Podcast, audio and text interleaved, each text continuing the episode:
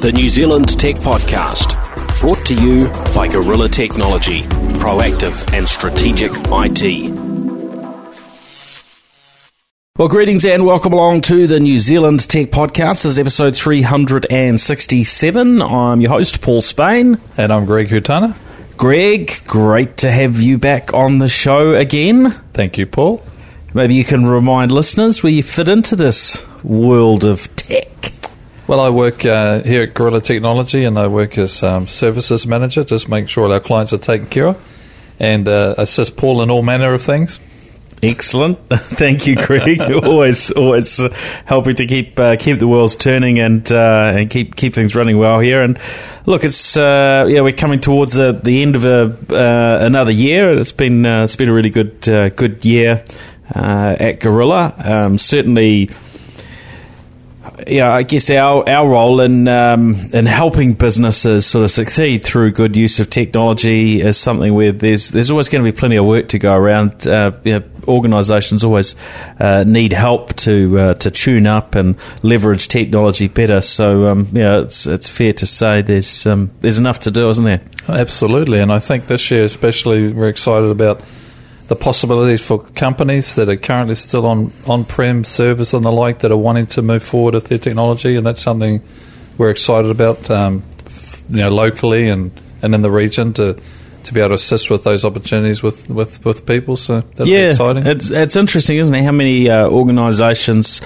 uh, are still sort of you know held back maybe with um, older on-premise systems and uh, you know email, I guess, is uh, is one of the things we've been coming coming up with uh, again recently, and you know it's been some time since uh, Gorilla moved our our last uh, our last customer off having their own um, their own local email uh, server, but yeah, we see more and more organisations that are getting to the point of uh, of frustration with those old exchange servers and, and the like. So, um, yeah, good good fun stuff uh, stuff there. Uh, we might chat a little bit later about uh, about Process Street if we if we have enough time. But uh, let's get into into the show for for this episode. so we want to talk through a little bit of entertainment type tech. Also, Amazon launching in the region, and they've they've opened their doors today. Uh, Co. and uh, their uh, their um, electric uh, motor bikes. I guess you would sort of generally put them in that uh, in that category. Farm bikes, just some you know cool tech, and I've taken uh, taken that for a spin in the past. Uh, they've got some some news. Um, Microsoft seem to be working away on a new new Surface product. Hear about Facebook and Google maybe getting into a little bit of um, trouble in Australia, or certainly uh, getting some um, some unwanted uh, attention. Uh, there. So uh, yeah, a few interesting bits and pieces to uh, to go through. So let's jump in to start with and and talk about uh, entertainment. I guess coming into sort of summer.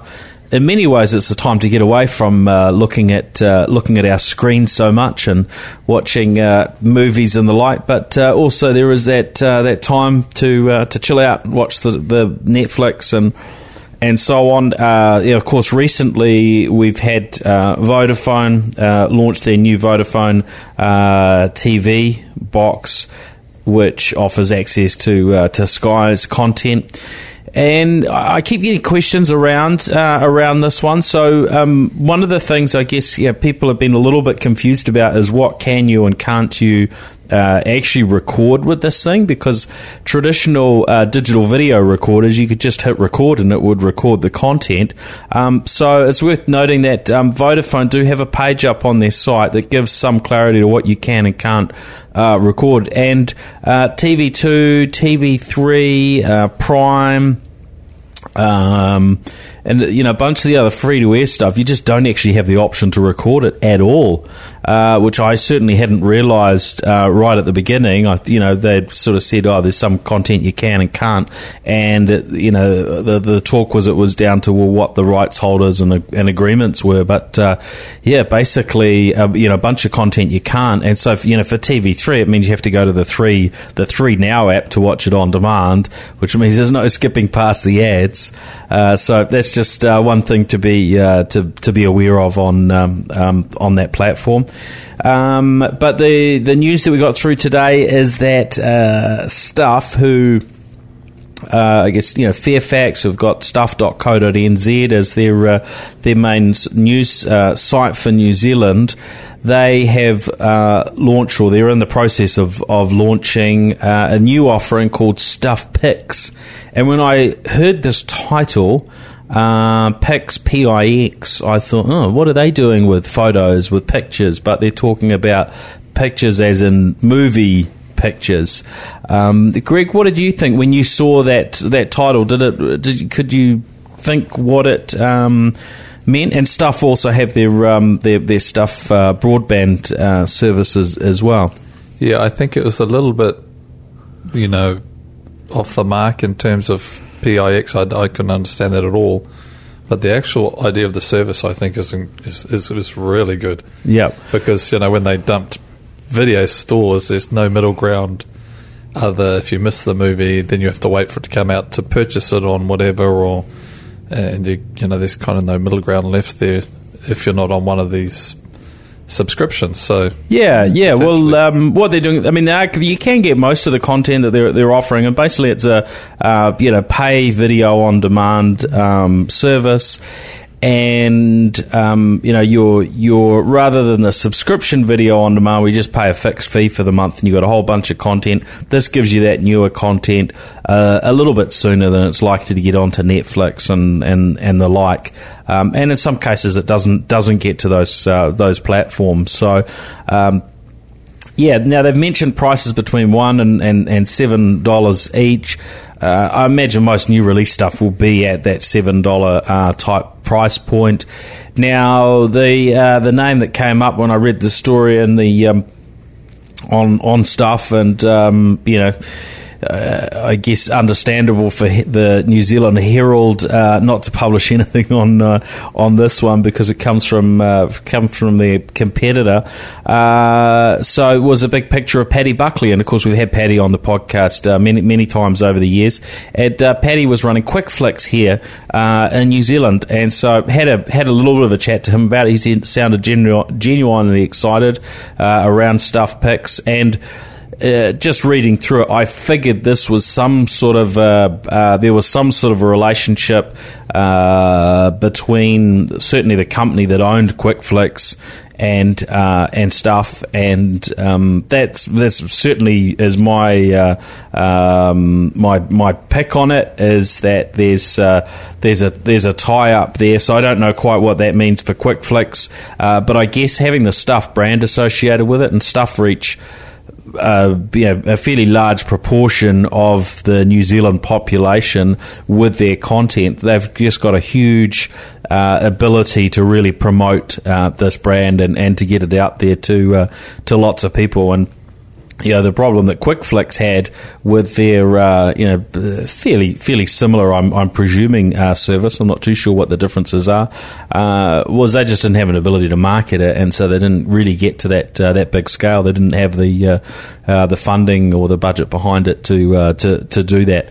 But look the the idea of um, of a new platform that you know, hopefully is reasonably well well funded and and has lots of lots of the newish release uh, movies on it, um, yeah, hopefully is is is good for New Zealand. And because it's not tied to Apple or Google, of course, uh, you know you can pick it up across a you know, whole range of devices, um, you know, in, including um, no doubt Apple and um, Android. Uh, it will be devices. cool if you can just you know book that movie and watch it as opposed to like you know having to wait for it to come out or whatever and because there's sometimes there's a great gap in time between when it was release and when you get to see it, and by then you've lost the whole mojo of the, the you know the, the occasion and just move on. Yeah, yeah, it's, it's, it's interesting, isn't it? I mean, there, there, does seem to be a very clear business model around uh, release windows, and you know, of course, the most money is to be made in that initial window when people are seeing it at a cinema. Uh, you know, I'm not sure exactly what the um, what the split is, but you imagine, uh, you know, three people go into a cinema and, and, watch a movie, and we have some you know cheaper cinemas now uh, around the country where you know it might be ten dollars a head to watch, but it wasn't too long ago where it was quite common to pay um, fifteen to twenty dollar type range, uh, you know, per head. So you know, three people watching uh, watching a bit of content in, in a cinema, bringing in you know fifty fifty dollars or so, and then uh, you know even if the even if the studio took I know, let's say it's half that, and I have no idea. I haven't given any any thought to how that works. That's you know that's twenty five you know dollars for three people viewing it. Whereas as soon as in this context you've cut that down uh, to nearly a quarter of that, uh, you know, nearly a quarter of that that fee, um, and and probably less by the time you take off whatever you know um, Stuff Pix have in terms of running costs and, and, and so on. So half of that three fifty. So it really is a, a fraction. So it is important for them to have um, you know different different mechanisms from a business perspective. I think from uh, from a consumer perspective, we just want you know we hear movies out and we want to watch it, and we would prefer not to pay for it or not to pay uh, you know not not to pay uh, you know too much. And obviously, once it gets to the Netflix end, the amount that the studio you know gets on average, if you worked it worked out what they might land based on on you know somebody viewing something on Netflix, you know it's in the in the cents rather than in the in the dollars uh, at that stage, I would you know I'd imagine not that it's calculated quite like that on a on a per view um, basis necessarily, but um, yeah, there's certainly a lot of a lot of economics to it, and um, that's why the you know the headline figures we always hear about are you know what the box office pulled in on a on a big hit, right? That's where yeah. the big big bucks are.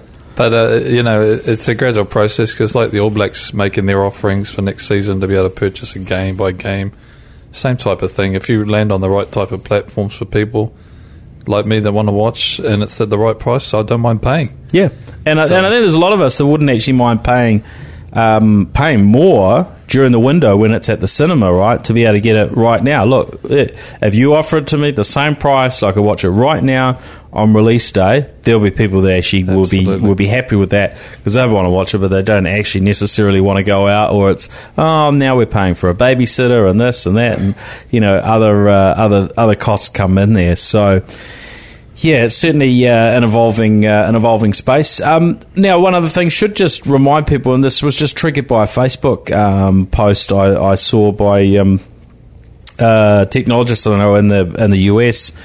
Uh, who was asking for recommendations of what uh, movie to go and buy on uh, on Google Play Movies because they wanted to watch something while they're on a long flight and and take it with them and you know, of course, immediately jumped to my well. You don't necessarily have to go and, and buy something. You already got a Netflix or an Amazon subscription because those allow you to take content offline. And just something you know worthwhile to, to think about if you've got you know holidays coming up, and uh, you know kids often like to have a bit of uh, something to watch and and uh, that can be quite convenient. So uh, you know you can download a bunch of stuff onto uh, onto a tablet, uh, you know, or or a phone, and uh, those things can be can be viewed at a uh, at a later time, which is is really convenient and you know something we didn't used to have. Um, you know, it wasn't too long ago we didn't have that option for that offline viewing, so very handy. Uh, now, talking Amazon, uh, it's uh, Tuesday evening, we're recording, and Amazon has uh, announced today uh, their um, opening of their online uh, store for, uh, for you know, sale of goods from their Australian uh, warehouses, and so you can uh, you can now jump online if you're in Australia and order a you know, whole whole range of whole range of products. There's all sorts of bits bits and pieces in there.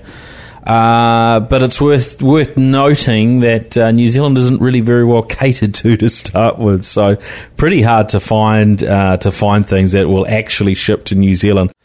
So I thought, well, how am I going to find something that will ship to New Zealand and just test it out? I'll put an order through, try try something, just see how it works, how long it takes, and and and just what that uh, what that looks like. So I thought, well, what I'll do is I'll go for an Amazon Basics product because that's one of Amazon's own products. It's not reliant on them having some agreement they can ship it to another country, and you know, none of those sorts of hassles um, something like a, a, charging cable or a network you know, cable, something for your phone, uh, maybe a phone cover. And so I uh, jumped in there, had a look, found some of these products, and they all came up with cannot or will this product does not ship to New Zealand. Um, so I know there's some stuff in there because other people have mentioned uh, seeing some things that will uh, ship to uh, to New Zealand. So apparently there there should be some stuff in there, but uh, but I, I didn't have any uh, any any luck with it at all. Uh, now a few things that uh, people might be curious about is well, how does Amazon in Australia compared to Amazon in the US. So in the US, you've got uh, the Amazon uh, Prime service, which you can uh, subscribe to. I didn't see any mention of that, um, but I didn't sort of dig dig too deep. Uh, what I did see or was able to find was some details around their free delivery. So, Amazon in the US have had free delivery for a long time on certain items, or you order you know, a certain amount of uh, uh, product. But what people tend to do is just sign up for Amazon Prime annual subscription, give you music, movies, yes, Netflix like, and uh, and free product delivery. So pretty good. And I keep one of those going in the US because I'm over there a, a, few times a year, and um, uh, access to the, the Amazon streaming content is uh, is pretty handy as well. Uh, so, how does it look in Australia? Well, to get that free delivery, you've got to buy Australian forty nine dollars worth of goods, uh, and then the and this is exclusively for shipping within Australia. Uh, and then they talk about delivery taking three to seven business days. So um, it can be over a week, and that's for deliveries to Sydney, Melbourne, Brisbane, Adelaide, Canberra, and Perth. Um, and then it says, along with other major cities of the regional areas of Victoria, New South Wales, and South Australia, uh, which is is yeah rather curious because that's not that's not particularly quick, is it? No, I'm I'm quite shocked actually. I do like the fact that it could could take longer than 10 days for Northern Territory because anyone who knows Australia knows Northern Territory is separate from Australia and they you know, it's like a different world. It's it's just a barren place. But yeah, for it to take that long, I mean, yeah. so they, they, said yeah, seven to ten business days for all other areas. So that's yeah. Um, so maybe two weeks, and and then yeah, the note that uh, look deliveries to the remote areas uh, may take longer than uh, than than ten business days. So uh, very different from the US, where you know in some cases you can get same day delivery. There are some things you can get on a one hour, uh, two hour type uh, delivery. As this this doesn't look particularly uh, exciting from a speed perspective. But of course, they have just opened their doors. This is them getting started, uh, and these things may may well uh, may well vary over time. So, in mean, terms of people excited, dollar, you know, minimum purchase to then send it to a place that takes ten days to arrive. I mean, yeah, it's, it's, not going to stop you uh, shopping at your local no. uh, retailer too much. And and in fact, it sort of compares with the time from ordering stuff out of uh, Asia. You know, ordering cables and bits and pieces on eBay.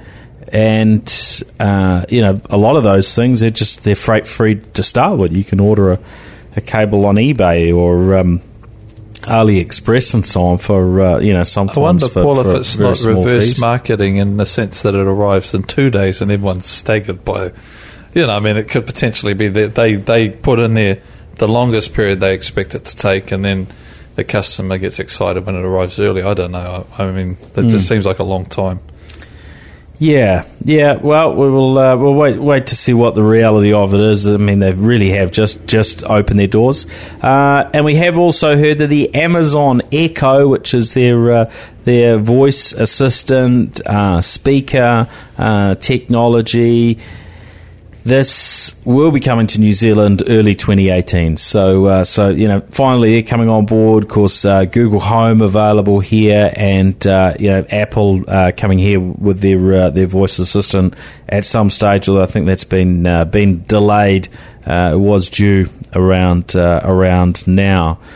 So yeah, things are slowly uh, slowly moving ahead. Uh, no word from uh, from Microsoft on uh, an, an, official full Cortana for New Zealand, although not too hard to get it uh, working uh, in New Zealand at this stage. Now on to um, UBCO. Now UBCO was the the electric sort of it was sort of a cross between a bicycle and a motorbike. Um, and yeah, you know, it was referred to in that sort of e-cycle type uh, uh, context when it first came through. Uh, this is a yeah, pretty cool product, and it's and it's come out of uh, uh, New Zealand, uh, Tauranga uh, Bay of Plenty area, if I recall correctly, and they've they've gone out and um, yeah, they've they've developed this from their their first version and I think you know they're very um, they're very excited around where they can take it. They've spent the last uh, year getting this developed so it can be used on the road as well as as in the uh, off road sort of farm bike type uh, type scenarios. Um, and they've gone out and uh, you know raised a, a, a, chunk of money, and I think they've had a bit of government uh, you know funding there for their research and development uh, too. But sounds like quite a few hoops to uh, to jump through, but uh, but they're under uh, underway and um, you know working on on getting. Um, what they're calling a, a utility electric vehicle um, yeah, out to uh, out to a bigger market. And this is quite a cool uh, bike. I mean, it does look sort of very um, you know farm bike sort of like, uh, but you've got a, uh, a, battery in there that can do um, I think between sort of sixty and one hundred and twenty uh, kilometer uh, range, depending on depending on what you're doing with it. Something like that, and of course being um, electric, it's it's you know very very quiet. Um, but uh, definitely, uh, definitely, you know, fun to ride, and uh, yeah, wish them all the, the best. And it'll be uh, it'll be curious to see how this goes as a as a business uh, venture. You know, you don't uh, you don't think too much of New Zealand as being a place where we produce vehicles and export them to the world, but um, look, I think there's opportunities for everything these days, isn't it? You know, we're, we're doing space explore, uh, well, not space exploration, but uh, you know, um, we, we, rocket lab. They're uh, um, you know working on sending uh, satellites up to space. So um, you know, why uh, why can't this work? And it looks very much like a quality. You know, it's not it doesn't look junky at all. It looks real, real robust, and it's obviously designed to be that way. I mean, on my trip to China recently so many electric bikes on the road, and I mean, you know, if you can crack a market like that and actually bring something to market, I mean, the potential is just enormous because uh, they've restructured a lot of their roads to have a separate area for these particular units, the electric bikes and the electric scooters and what have you. Um, it's all geared up and prepped for it, so you know they're they're going hard at it. So mm. I think yeah, the fact that it's out of New Zealand, fantastic, and and if they offer a good product that the world likes, then away you go. Yeah, well, I guess it, it, it's all about you know bringing um, you know good, smart, ingenious ideas uh, to the table, uh, doing something different from what's being uh, being done out elsewhere, uh, and getting the marketing uh, the marketing piece right. And uh, yeah, if they can line all those things up, then away they go. But you know, as you say, there's already lots of electric bikes um, out there, and you know, I saw them too um, some you know maybe even somewhat sort of similar designs to uh, uh, to this, but that were being used to carry sort of goods around the likes of Shanghai, uh, and uh, yeah, they need to be pretty uh, pretty solid, robust uh, bikes to be able to do that. And this one, you know, certainly looks looks looks really solid too. I think also, Paul, and for our listeners, you know, New Zealand, if you go forward 10, 15 years, you know, having an electric bike on a farm could be a part of your green package as a farm and, and put you into a particular status or tax break even. We just don't know what the future looks like. But anything that reduces emissions, I think, will be of a benefit to not just the environment, but also, you know, possibly economically for the farmer or for the whole community. So I, I don't see any downside to it whatsoever. Fantastic. Yeah, well, uh, let, us see how it, how it goes, and we'll certainly be you know curious to hear from uh, any of our listeners who um, you know are in rural New Zealand, or whether it's uh, you know farming or uh, other areas where they, they might be able to utilise uh, the UBCO uh, technology. I'd be you know curious to to hear thoughts. It, um, yeah, always encourage the feedback. So let's see where that goes. Um, and of course, the, you know these bikes have you got smartphone hookups and all that sort of stuff, and you got USB chargers, so you can actually you know charge like you would in a in a vehicle. I mean, it's very very handy. Uh, and they're going to be next releasing a sort of a standalone battery as well. It can be used for uh, you know other other things, powering tools and the like. From um, uh, from from what I've heard, so and, yeah. and I think anyone who's th- oh, I see all those people along the motorway, the Western Motorway, and other places riding these e-bikes. I ride an e-bike, and it's not so scary. yep. Um, now, there's uh, there's been a report that uh, Microsoft are working on their next uh, next generation of um, on, of Surface devices, and of course we we know the uh, the, the Surface uh, products. Actually, I've uh, jumped onto the the Surface Pro five. Um, again recently and have, and have been uh, using it. I'm using it uh, right now, and um, yeah, we've heard that Microsoft are going to be releasing uh, a new device um, that apparently um, will have two screens that uh, that fold over. Um, and uh, there's there's um, also, yeah, so that's uh, that's been been rumored a little while back, but uh, now it's uh, it's coming coming through, and I think we originally heard about that stuff, um, the idea of a kind of a uh, a little, uh, you know, um, like a little notebook folio uh, type thing that you would write on, uh, you know, quite a few years ago with Microsoft's uh, Courier project that got uh, shut down and and and never eventuated. So it'll be interesting to see what comes of that. but the other thing, apparently, they're working on is a um, uh, a Surface device that uses the uh, the ARM chips. And when we look at Microsoft Surface devices uh, today, they run the, the Intel chips, which are standard in, in, laptops and PCs. The ARM chips, of course, are common in smartphones, iPhones, and Android phones, and uh, and, and in tablets too. Uh, but they have some real uh, real benefits from a low energy consumption perspective and and the like. So um, yeah, Microsoft had a, had a job posting of uh, looking for a, an engineer with um, uh, mobile or LTE experience um, and, uh, with Qualcomm's uh, Snapdragon 845 chipset, which is their upcoming uh, chipset. So that seems to suggest Microsoft are possibly um, working on, on something down that track, and apparently uh, this is a role within uh, within their uh, their Surface team. So it'll be curious to see what uh, what Microsoft have got up their their uh, sleeve. Certainly the the Surface Pro products and their other Surface products are very nice products.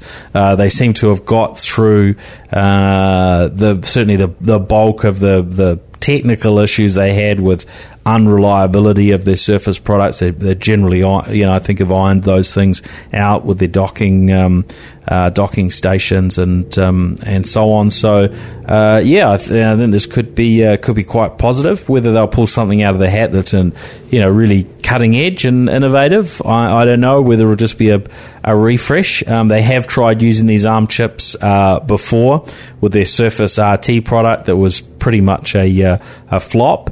Uh, but this next generation, uh, in theory, should be able to run the uh, the same standard apps that people run on their laptops and uh, and and desktops, their normal Windows um, uh, apps.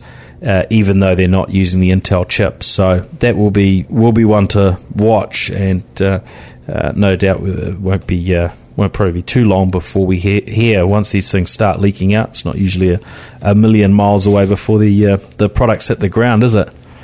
Well, it seems to be very quiet at the moment, doesn't it? I mean, it's a bit of a lull. You know, the iPhone X came out and this and that, and then suddenly we're in no man's land again. It's a bit like cycles with decent movies hitting the cinemas. It's like you have these amazing movies come and then they're nothing for. So there's certainly opportunity for somebody to bring something out and do something in the marketplace that currently seems very quiet to me. Yeah, I, I, mean, I think yeah, we certainly get the, the ups and downs, but um, yeah, it's not not uncommon for there to be so many things released you can't really stay uh, on top of it, right?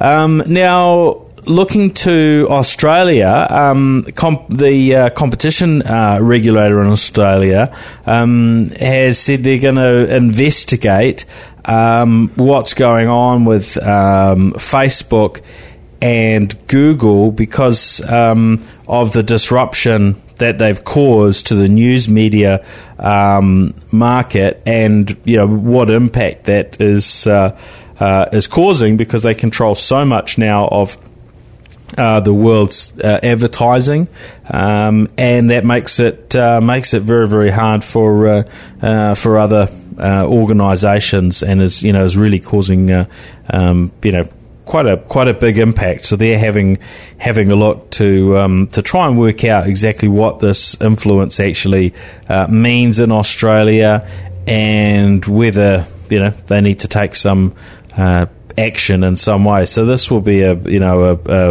a curious one to uh, um, to follow because you know we do see we see these huge organisations, global organisations that are causing lots of disruption, and we haven't necessarily figured out well what is the right what are the right uh, regulatory structures, what are the things that uh, should be put up in terms of rules for how um, how these companies and organisations work, and often they uh, they they are leveraging off.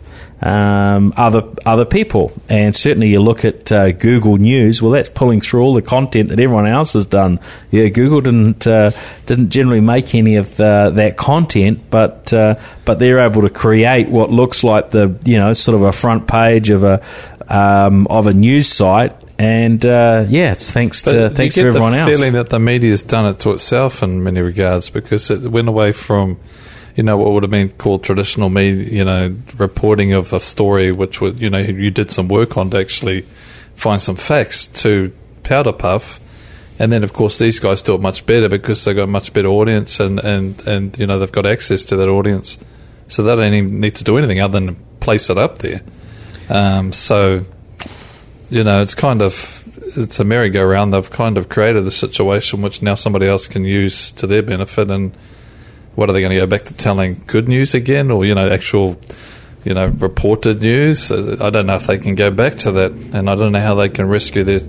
Well, there are challenges economically, aren't there? Oh, so, um, and and you know, this was the discussion. Um, yeah, had um, yeah with. Uh, yeah, with a few uh, news news people uh, recently, um, and uh, yeah, Mark Jennings used to be head of news at uh, MediaWorks TV TV three, and now with uh, Newsroom. Uh, yeah, it was interesting having having some discussion with with him.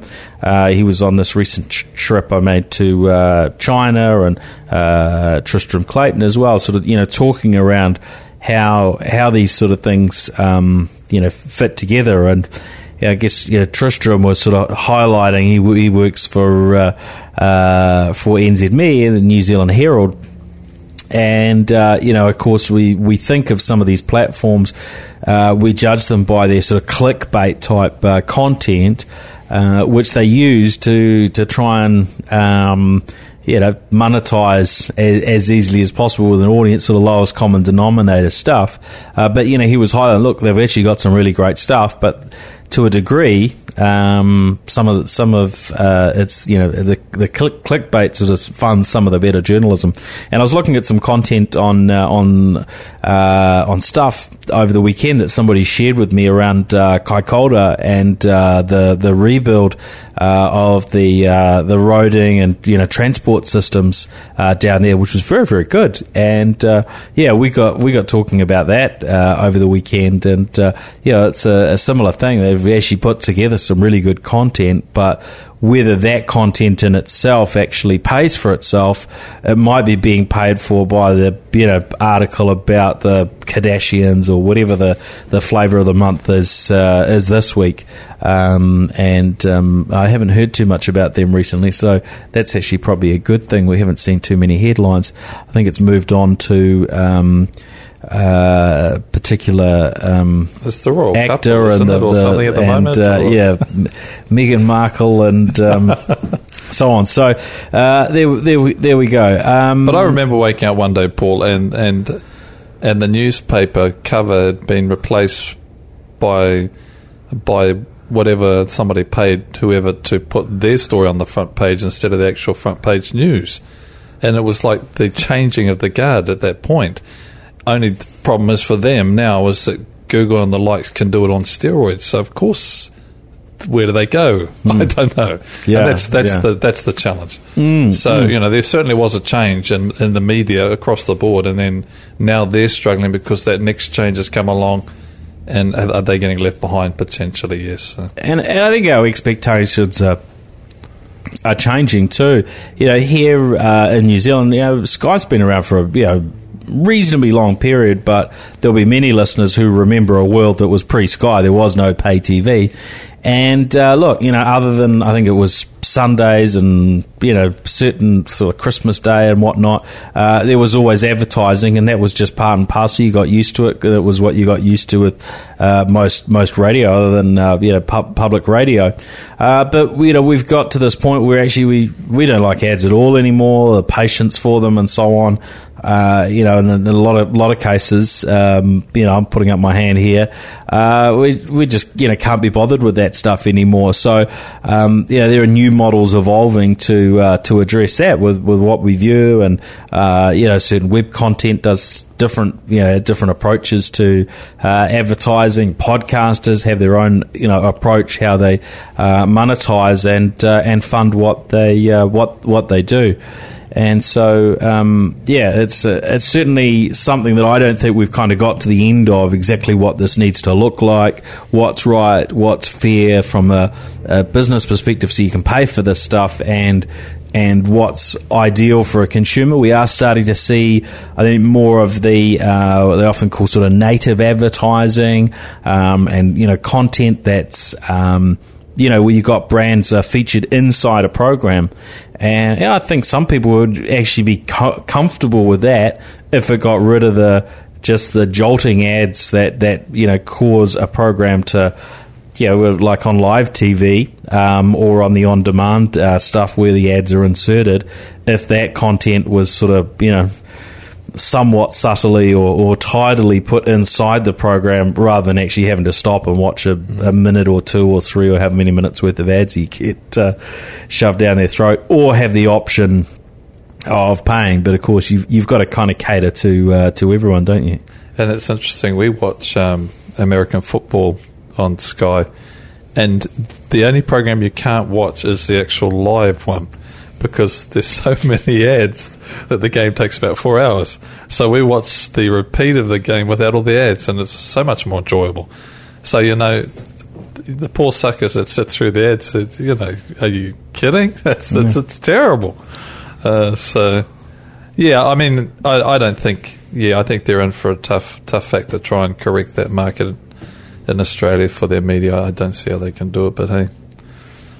Well, uh, yeah, I think it's it's it's important that these things get looked at from from all perspectives, isn't it? And yeah, that's the thing that uh, that that pleases me is there's at least some consideration now. You know how well Australia will uh, will handle it when you look at other uh, you know other things like their uh, competition to the or their their version of the ultra fast broadband initiative we have here with the uh, with the NBN and what a shambles that is. Uh, maybe this is something that they'll figure some stuff out and teach the uh, teach the rest of the world um, how to do it. but you know, it does does concern me that we do work out the models that are going to be right long term. You can't just have go- global players that you know control everything and then don't pay tax in individual countries. That's uh, you know that that's a problem. That's the problem, really, isn't it? yeah. If we all play our part, then you don't mind. But yeah, So yeah, I think you know there are there are certainly some sort of societal uh, you know ch- challenges a- a- ahead.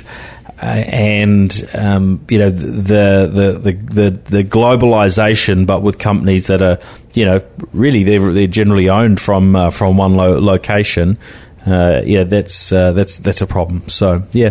Now I wanted to talk uh, a couple of other things um, quickly, and uh, we're not going to go too much longer. But I was in uh, I was in Christchurch over the last few days, Nice. and um, um, listeners may be wondering, uh, uh, well, you know, what's Paul up to in Christchurch? And someone will, will know I have uh, family down there. Um, so I was doing a little bit of investigation uh, on whether uh, there would be a market there for some of Gorilla Technology services. So, uh, so that was uh, that was that was um, know that was fun and you know had some good meetings and and, and so on. Uh, and it's not something that we've uh, got anything to announce or you know made up um, our mind on exactly what that might look like in the future. Although I will say, if there is anybody listening who wherever you are in the country, I think, oh, um, yeah, Gorilla's a country. A company I you know, find very interesting. Uh, maybe you have a local IT company and you're thinking, well, could we uh, you partner up with a um, uh, a, a, a, company uh, such as Gorilla uh, to be a, a, branch of in a particular area, or, or people that are uh, maybe um, looking to join a firm like Gorilla, then certainly you know get get in touch. Um, you know, we're we're really just at this stage evaluating what the possibilities are for the next stage of of Gorilla over the next few years ahead.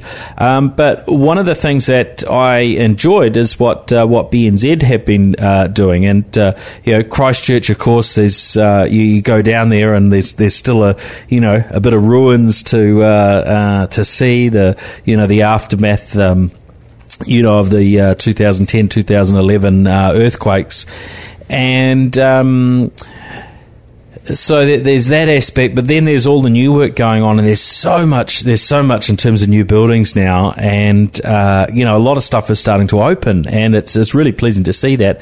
Uh, and BNZ have got their BNZ Centre in the um, um, in the city up up and running, and so I wanted to go and check out the um, the co working space they had because they've done something I've, I have not heard of before, um, which is they've opened a co working space in the in the in the CBD.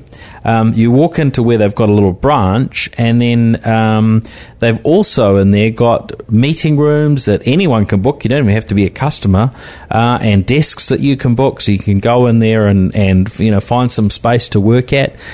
And uh, look, this is available all all for free. Now, you know, I did wonder, well, how's this going to work? Where you know people are, are paying to be part of uh, other co-working spaces, and would they leave those to go? And of course, it's not a, it's not a huge space. Uh, so if there was a huge influx of people, suddenly it wouldn't work anymore, and they'd have to change how they do it. Whether it would be limiting it just to BNZ customers, or whether you know they limit how often you could use the facilities. But uh, uh, but you know, for me, I I'd booked some weeks in advance because I knew I was going down. And uh, look, it was it was really nice. They've got a really cool uh, uh, facility down there, and um, yeah, very. Um, uh, very helpful, uh, you know, in terms of their, their service and, uh, you know, screens set up so you can, you know, project onto a meeting room and, um, yeah, you can do uh, whiteboarding, or um, they do it on on on, uh, on a big roll of uh, of brown paper, which is uh, is good. Um, yeah, very very cool, very cool. And that's kind of using their noggin to advertise in a different format, right? Like we were talking about before. There's ways that people will engage with and be quite excited about, and then there's other ways that are just horrible. So you know that's a way if you if you're not a BNZ member and you, you're able to use that space once or you know, a couple of times a year, suddenly you're like, man, my bank's not offering me this. Yeah, you know, and then you, there's you, seeds start, planted. You start to think like, and oh, you start to wonder, you know, yeah. what else are they doing that, but you know, that nobody else is doing. Then, you know, that's cool. I like that stuff. Yeah, well, certainly, uh, you know, it's going to attract the attention of startups. So uh, it'll be curious to see whether this this you know trial for them works out, and they decide to, you know, if they decide to do it elsewhere uh, in the country. Um, so you know, good on uh, good on um, you know B, BNZ and uh, and and their team, uh, Harry Ferreira, who who heads up that small business side for uh, you know for that initiative. I think it's uh, um, it's very cool. Um, and yeah, it, it, gives them some credibility with the, the you know the startup community, the tech startups, and so on. When you when you're doing something like that to uh, to serve the community, uh, great place to, to network as well. Um, I wandered in there reasonably late on uh, on on Friday uh, in the afternoon. I think they run from uh, eight th- about eight thirty till uh, till four thirty or, or, nine till four thirty, um, and um, I'd ended up getting tied up with some other meetings and uh, bits and pieces that had, that had come up. So one of the challenges for them will be people like me that you know maybe oh you know uh, look, I can't make it, and you know they end up with spaces not utilised, so there'll be something that they will probably have to uh, uh, deal with. But it was very nice, and they were yeah, having a bit of a gathering there, and came and you know offered me a beer and snacks and everything. So uh, it was very cool. The um, the meeting that I had uh, set up was a Skype meeting, so I needed to go into a quiet meeting room to uh, to do it. And the guys that I was meeting with were in another you know other time zones, and yeah, they were they were a little bit surprised. Thought, oh, you know, they're not used to me turning up uh, uh, to one of these meetings and, and having a beer in my hand. So uh, yeah, I had to uh, had to explain what was uh, what was going on. Yes, I don't I don't allow him to turn up to most meetings with a beer in his hand. Um, so uh, yeah, no, it was it was very good. Now the other thing, and um, we may have mentioned this this in the past with BNZ, but they all also for their uh, for the next sort of size up of customers, they call them the BNZ partners. Uh, they tend to be organisations or you know, companies that are you know, over somewhere over a million dollars in in, uh, in, in turnover. I'm not not sure exactly how they you know how they judge these things, but. Um, with with that, and we've used those facilities before because they have them in Auckland. We use their meeting rooms sometimes. Um, they had an incredible setup there in Christchurch. So, um, and what you've got at the moment, they've set all these facilities up for the future, but of course they're not being heavily utilised yet. Uh, so I was sort of able to go in and you know just had the run of run of their uh, their BNZ partner uh, centre, just having a little bit of a look around because there there weren't um, there was there was a huge number of uh, of meetings taking place, but some you know stunning meeting rooms set up with you know, high end uh, video conferencing uh, systems, multi screens, and you know Cisco camera gear and uh, and whatnot. So a really impressive facility there. So um, yeah, it doesn't just cater to those really small businesses and you know startup type folks. I think yeah, one of the meeting rooms would have taken probably sixteen people. Uh, was yeah, that was a that was a big room. So uh, yeah, yeah. So very, uh, very nice. So yeah, great, great to see, uh, great to see those uh, those facilities. Also got to um, see a couple of businesses that are just using um, some some of the, uh, you know, I guess what would you call them? Um, 3D printer is not the right term I'm looking for. Um, uh, CNC machine. So, uh, business that was using a CNC machine to uh, uh, basically, um, you know, cut wood and cut out different shapes and do, you know, writing on on these components. This was uh, um, actually at a business that my brother's involved in called called Clip and Climb. They export climbing walls all around the world, designed here in New Zealand and uh, yeah, it was just really cool to see the way they were they were using these uh, uh, CNC machines or sort of you know computer controlled uh, lathes basically mm. to uh, uh, put things together. Really nice, and then. Um, Another organisation um, that I visited, they were also working with wood, but it was a laser cutter, so it was able to cut, um, you know, cut bits and pieces out with the wood, and then, you know, etch um, you know, writing and, and messages in uh, onto uh, onto the wood. So, uh, so it was very cool. It's always nice to get out and about and see different ways that uh, people are using technology. Mm. All right, well, um, that's just about us for uh, for this episode. So, uh, thank you everybody for listening in. Um, now, Greg you're a, a, big user of um, uh, Process Street, and with our team here, and of course, Process Street are a sponsor uh, of the New Zealand Tech podcast. Um, anything that you can uh, you can share that listeners might not be aware of about uh, about Process Street or any favourite thing? Well, it was cool because today I just was with uh, one of our partners, one of our clients that we, we work with, and they've just taken on Process Street recently, and they were very excited. Actually, it was really cool to you know they were very animated about they'd put all these processes into the system, and, and we're starting to now test them uh, uh, as live to see if their process is robust or they need to make changes. And because in Process Street it's so easy to make a change, um, you can just keep improving it. And that's what they were finding this week is they noticed they'd missed quite a few steps in their processes that they'd created last week. This week they actually tested them, and then they were simply to rewrite them with those added processes. And today we talked about before the process and after the process, how you can even include those.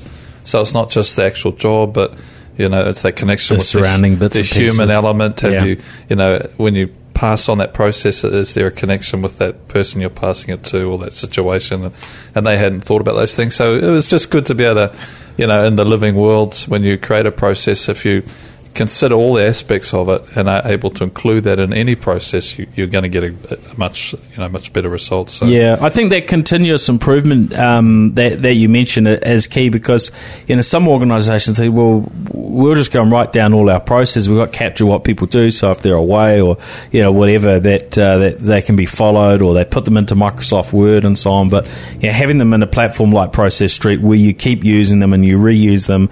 And you know you run off these templates, but you want to make a change anytime. You can just click in, edit, update the, uh, the the template, so you could get going very very quickly uh, with you know from documenting a process to it being put in put in use. And you know one thing that that we recommend is you know the same people that have written the processes to use them as well, not just giving it to other people. Um, so it you know it ups the quality and the consistency for um, you know the work that everyone delivers because we all know that we you know we can be forgetful and get sidetracked and so on. And that's why you know in the in the medical in the medical world even you know people that are uh, you know doctors that have done years and years and years of study as specialists you know they they follow checklists. You know you don't want to oh yeah I forgot I left that pair of scissors inside somebody when I zipped them up again. Um, you know and and uh, you know I'm sure everyone listening can uh, re- relate to things in the technology world or whatever area of um, uh, you know their organisation where mistakes have been made and uh, um, you know, process or a checklist could uh, could help out and uh, you know also that ability to, to pass things around. So uh, you know other people in an organisation can do things. We've been doing that at the moment. Our uh, um, uh, Chrissy who does a lot of our, our ordering and you know quite know, key role that she performs within the business she's uh, away. And so you know it's been it's been very helpful that we're able to go in and, and you know do some of those functions that she would normally uh, take care of, and anyone can go in and actually just follow the uh, the process. But I think the benefit of that also is, is, you know, before you get these robust processes, and often you have to go and hire somebody when there's that gap in your business to keep it functioning. But if you if you utilise a tool like this, suddenly, you know, there's an opportunity to be saving some real real coin, as they say. Um, because you're not having to hire that somebody for two weeks because you you know you're confident that the system will hold up just with the team that you have. So Well, and, and if you do hire someone that they've actually got the process to follow, Yeah, otherwise they're they're, not they're not much good in a lot of cases. so uh, yeah, no, it, is uh, it is good. Um, and um, now you've been involved with obviously setting these things up, and now that's one of the services that uh, at Gorilla we're we're offering. And you know we've we've noticed a lot of people come in, and uh, obviously you know New New Zealand Tech Podcast listeners who have gone into nztechpodcast.com slash process street. They've clicked through, signed up um, to try out uh, Process Street. Uh, lots and lots of people that have jumped on board uh, with the platform uh, that way. But one thing that we have noticed is a lot of people don't seem to be getting, you know, so so uh, so far with it, and uh, you know, often that's just uh, too too busy, not sure how to you know how to get rolling with it. So um, that that's something that you and the and the team here can help with Absolutely, if uh, uh, absolutely. anyone's listening and they've maybe had a little bit of a dabble with Process Street, been wondering about it, but thinking, oh, I don't have time to, to figure that, that stuff out, then um, there's people available who can, uh, you know, actually come and, and offer that uh, um, that hands-on help Yeah, with, with how to actually implement Yes, and, and, and get it Yeah. u- utilised inside uh, um, inside an organisation, right? absolutely. Good stuff. Excellent. All right. Thank you, Greg. Uh, it's been uh, it's been good to catch up, chat through these things. We will have uh, we'll have an episode uh, next week that's recorded here in Auckland too. Um, after that, I'll be heading to uh, to San Francisco and uh, off to the US. I'll be uh, expect to be at the Consumer Electronics Show uh, in Las Vegas again. Now, the last couple of years I haven't gone. It's not the best time to be uh, traveling and away from family, but uh, this year my family are going to be in the US. I'll be in the US too. Uh, so if all, all of that goes according to plan, um, then I'll also be, uh, you know, as, as well as some other podcast content from the US. Uh, we'll be talking through all the exciting announcements at uh, CES, uh, the Consumer Electronics Show, which is a huge, huge show. Usually 150,000 people or so uh, coming in to uh, Las Vegas uh, for that event and uh, announcements from you know little gadgets and smartphones and laptops through to uh, new cars and technology. I think Toyota are one of those that are uh, involved with some of the keynote type announcements this year. Ford are usually there every year, and, and you know a whole bunch of the you know, automakers now.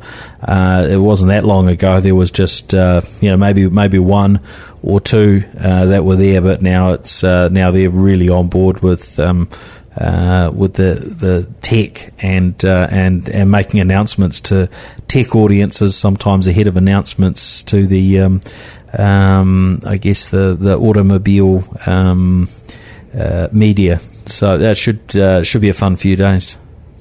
And I'll look after the business while you're having fun, Paul. Oh, thank you for that, Greg. Much appreciated. All right. Hey, thanks everyone for listening in. You can track me down uh, online, uh, paulspain.com. That address again, if you're interested in Process Street, is nztechpodcast slash Process Street. Uh, if you sign up through there uh, and you move from uh, their free plan to a play, uh, paid plan, uh, then you get ten percent discount for uh, for life on Process Street. So um, nice little uh, added added benefit of uh, of signing up that way. Uh, yeah, you can track me down also across social media, LinkedIn, Facebook, and Twitter are usually where I am. Greg, where's the best place to track you down yep, these you days? You can track me down on Facebook or LinkedIn as well. I use those two platforms. So and if you do, if you're listening, you think, yeah, I need just somebody to come alongside us and have a have a conversation around Process Street or any technology please just get hold of us. Yep. So, um, and our email address format, just first name uh, dot last name. So I'm paul.spain at gorillatechnology.com and uh, Greg is greg.hutana. That's the one. At gorillatechnology.com. All right. Hey, thanks everyone. Thanks for, uh, for joining us again this week. Catch Cheers. you next week. Bye the New Zealand Tech Podcast, brought to you by Gorilla Technology, proactive and strategic IT.